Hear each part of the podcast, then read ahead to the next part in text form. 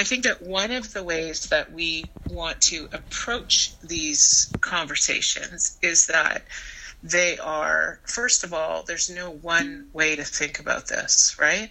That we are, as individuals, have as many different needs and and not only many different needs, but that our needs change from moment to moment, context to context, right? So sometimes when we ask these large questions of, valid questions of how much help is enough and how much help is too much, how much help creates dependency, how much help, uh, you know, is the sort of um, uh, assistance that people need to sort of feel like they are able to gain some agency and autonomy. I mean, those are really, really important questions. And I, I think, as I said, that the answer, unfortunately, often gets pitted into one um, you know, one size fits all kind of thing, right? Like as though, uh, as O D S P, as you, as you bring up that, that eleven forty-nine, which is what a single person on O D S P receives per month, is enough to cover the essential services, when we know that contextually, not so much, that it may be useful for this person, but for this person who lives in this city, who has these particular needs, it's not enough. Or for those, you know, someone who lives somewhere else and has different needs, it's enough, you know. So, so we don't, we, when we answer those kinds of questions, you know, one way for everyone is where we fall down, where we then do a disservice, because this is what, when we notice that the most marginalized people will be outside of the, this should be enough for everyone. Um, And so one of the ways to kind of approach this, and I'll come to you in a second, Danae, I see your hand up there. Um, one of the ways that we approach this from an organizational kind of standpoint is to say, let's, in the center of our decision-making, put the most marginalized, vulnerable um, contexts uh, that we can think of.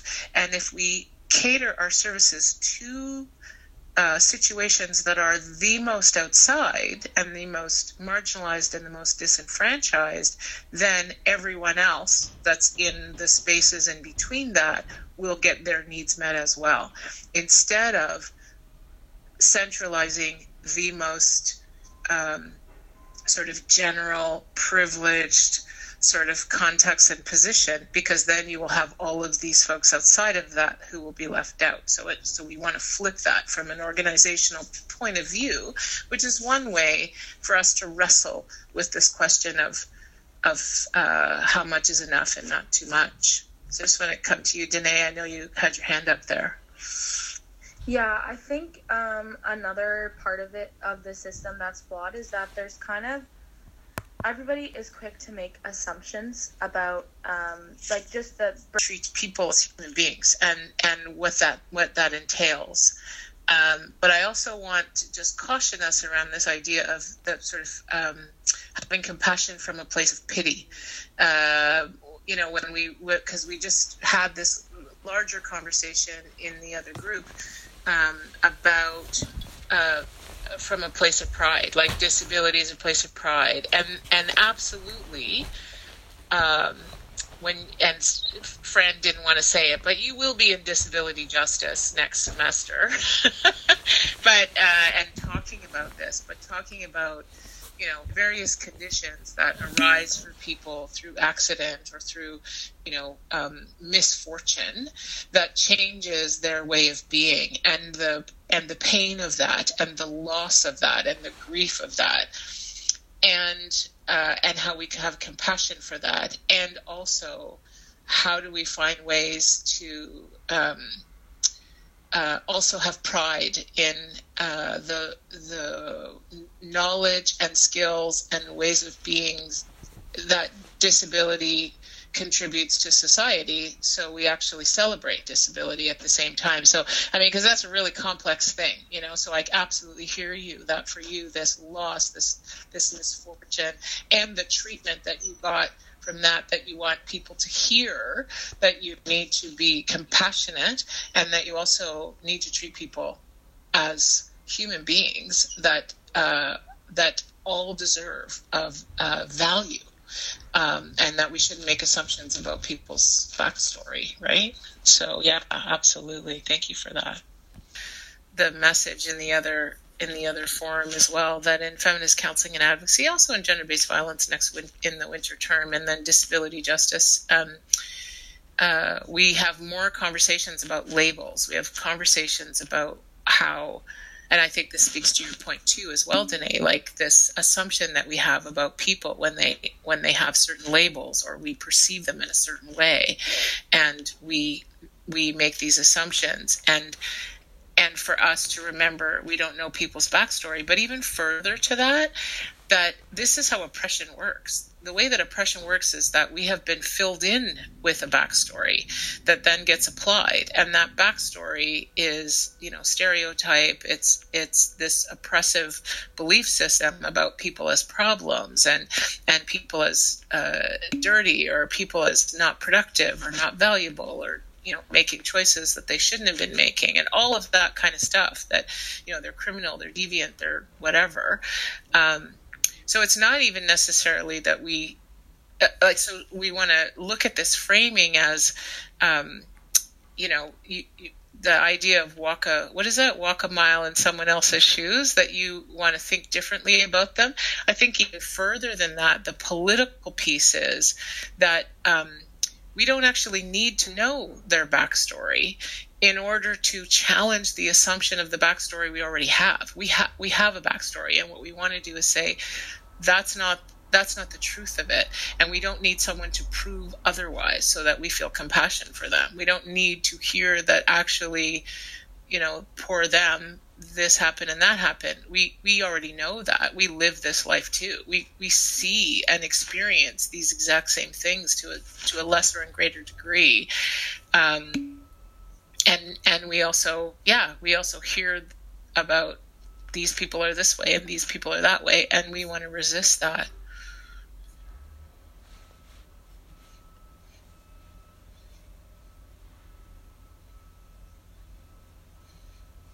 Other folks.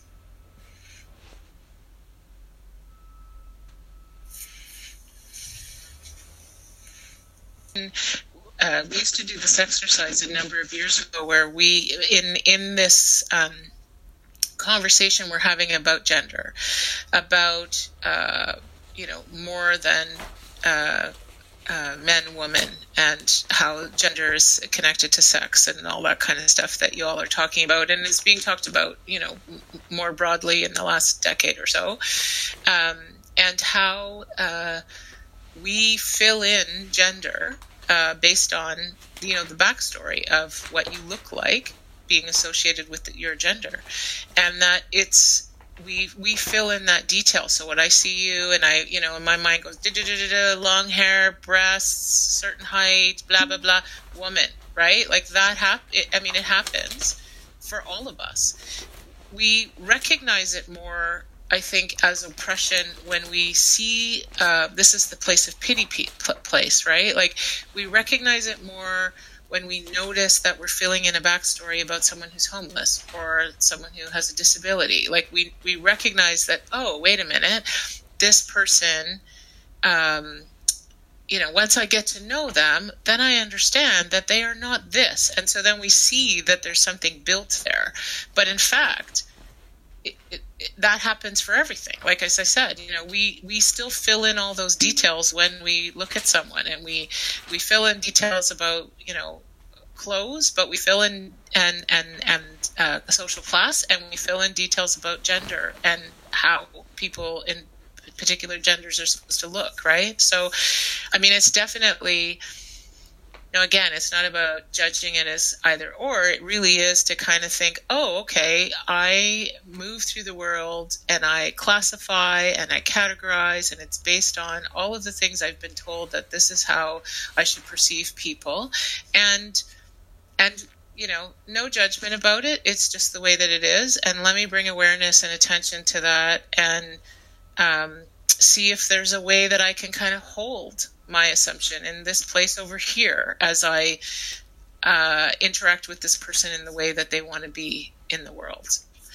Um, and yeah, gender, I thought, was a really, um, you know, for lots of folks, really, ch- myself included, right, really challenge to so- sort of not assume gender based on what people look like, which is really challenging. Continues to may- be a challenge for us. And I, I do it all the time. Oh, gee, I just assign proton- pronouns all over the place because, you know, I've got a backstory in my head about what gender presentation looks like. It it took me, like, maybe it's a couple of years back that I stopped, started, I can't say I stopped entirely, but I started to extend that space to myself. I was very much like, uh, I extended this uh, gender stereotype to myself as well. And I was not comfortable with it at all. I didn't fit in it, but I still, I tried to force myself into it. Mm-hmm. And uh, yeah, and it's, I don't know why we carry the feeling that that is the safer thing to do. It really wasn't safer for me to be doing that.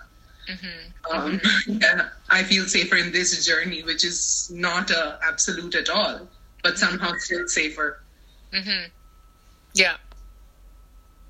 Yeah, risk is negligible. Like, it's def- self-defining, right? As to what feels more, what creates our vulnerability for ourselves, in addition to what we know in terms of systemic and structural oppression. I'm just, uh, Angela, you got your hand up, but let me just come to Juliet, who's typing things. And uh, I'm not sure if that's because you don't want to do mic stuff, which is fine, or can't do mic stuff, which is also fine. Um, but I just want to bring people's attention to the comments about being... Uh, Of being how frightening being labeled is, and um, and thinking about uh, how how we need to fill in some details about validating care and the oppression detox. yeah, yeah. Angela, you had your your hand up. You wanted to say something. Oh yeah. Um, I just wanted to.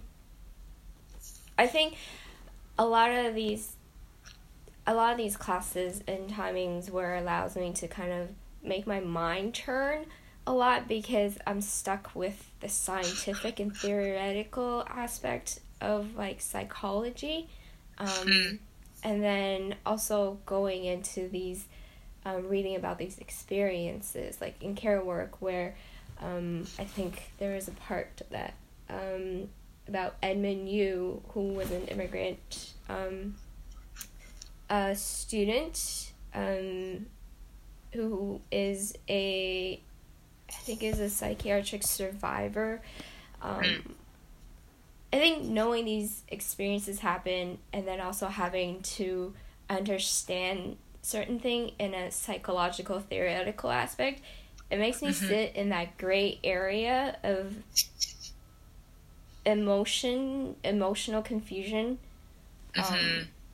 so it's just yeah I can't really make sense of it, because I know um uh short story long story short um I I work in um like a early child education, and then mm-hmm. also me being now where I am and looking at a greater lens versus me working and working with ch- children, um, mm-hmm. how I perceive human development is completely different, and mm-hmm. yeah, I just I'm trying to figure that out too. I I appreciate you saying that, Angela, and I will tell you that the history of this program, certainly in the last. I mean, I've been with this program since two thousand four, so so for quite some time, that folks who, so we get folks who come right out of high school, we get folks who have finished various levels of degree work, so undergrad, graduate, PhD level, we get folks who haven't been in school for many years, who did not Um, you know, complete high school, like myself, um, and we, uh, the folks who struggle, there's different groups of people who struggle, uh, and one of those groups that struggle is folks who have psychology degrees, and they almost have one of the greatest struggles, and part of that uh, has to do with the expectation, because we are talking about violent, that folks uh, come in with this uh, medicalized, very medicalized idea, uh, and we're going to, you know, talk about that, and trauma and this and that and the other thing, which of course we do to some degree, but because it is a critical, um, uh, a critical, not sociological, but it, it has a, a critical um, uh, analysis, uh, large critical analysis component. There's, it's a political discussion around justice and activism. Um, it becomes really challenging for for those folks. And I think part of it is not because people can't learn, of course, it's just that there's an expectation that was kind of created, so a backstory. Um, and uh, and so then the challenge, the first bit of uh, the program is a challenge to sort of reconfigure um, the expectation, as well as to try and hold this medical uh, learning, this learning that's based in sort of medical theory, theoretics, to this other this critical, this lens that's critical of that. Um, so I appreciate uh, you, you know, talking about that, because there's, there is also the emotional component of that, of being able to, to uh, hold uh, all of these. But I, I think, I also think that it's uh, the same for all of us. Like, unless, you know, when we start having these kinds of, con- oh yeah. And Danae, same thing, right? When you said, when you mentioned it before around, um, neuroscience that you were in before, I thought, well, um, yeah, it's challenging. So, uh, but it's challenging also for many of us, because again, a lot of this is internalized, it's social conditioned, internalized. We've, you know, gone through school, we have families, we have leaders in our community, we watch T V, we listen to, you know, so there's all of these messages that we, these uh, beliefs that we have about ourselves and others. And I think that the challenge around thinking about how we perceive others differently, part of it has to do with then that, what does that mean for us in terms of who we believe that we are?